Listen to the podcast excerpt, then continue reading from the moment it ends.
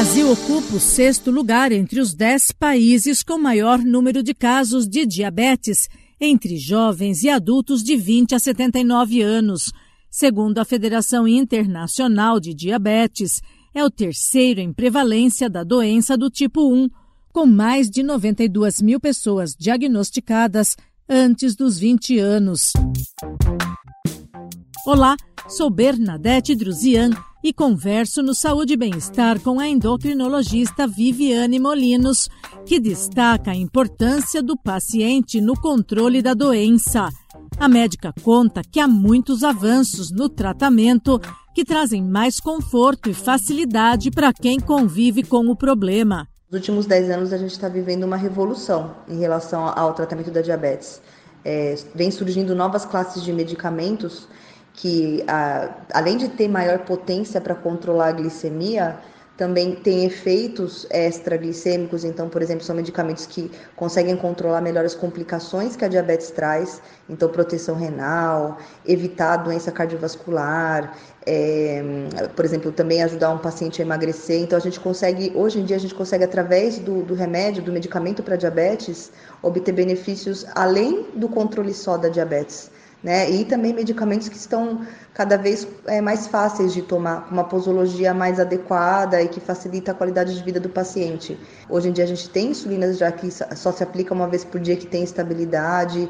Existem medicamentos injetáveis semanais já disponíveis para diabetes, insulinas nasais. Porém, apesar de todo esse avanço, é, o comportamento do paciente em relação à doença acaba sendo o principal fator. Viviane Molinos orienta como mudar hábitos que contribuem para a piora do quadro. Não só uma aderência a usar o medicamento corretamente, usado do jeito que for prescrito, é, como aderência ao médico também. Então, é, vir ao médico com regularidade para fazer os, os controles, para ver se a medicação está adequada, se a dose está adequada. E também, é, além do, do, dos medicamentos, também cuidar do, do estilo de vida.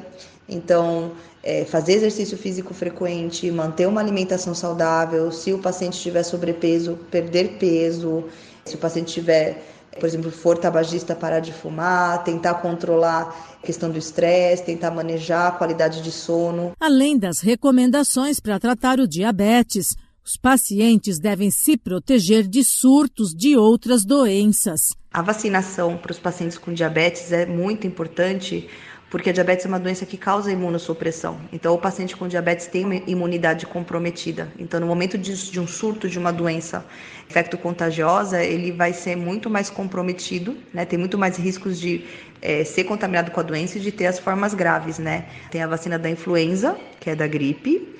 A gente tem a vacina pneumocócica, né, que evita a do, doença causada pelos pneumococos. Essa vacina a gente recomenda para todos os pacientes com diabetes, dos 19 aos 64 anos. Outras vacinas também que a gente tem são as vacinas contra hepatite B, vacina contra varicela e do Covid, também quando necessário, exatamente por, por essa imunossupressão.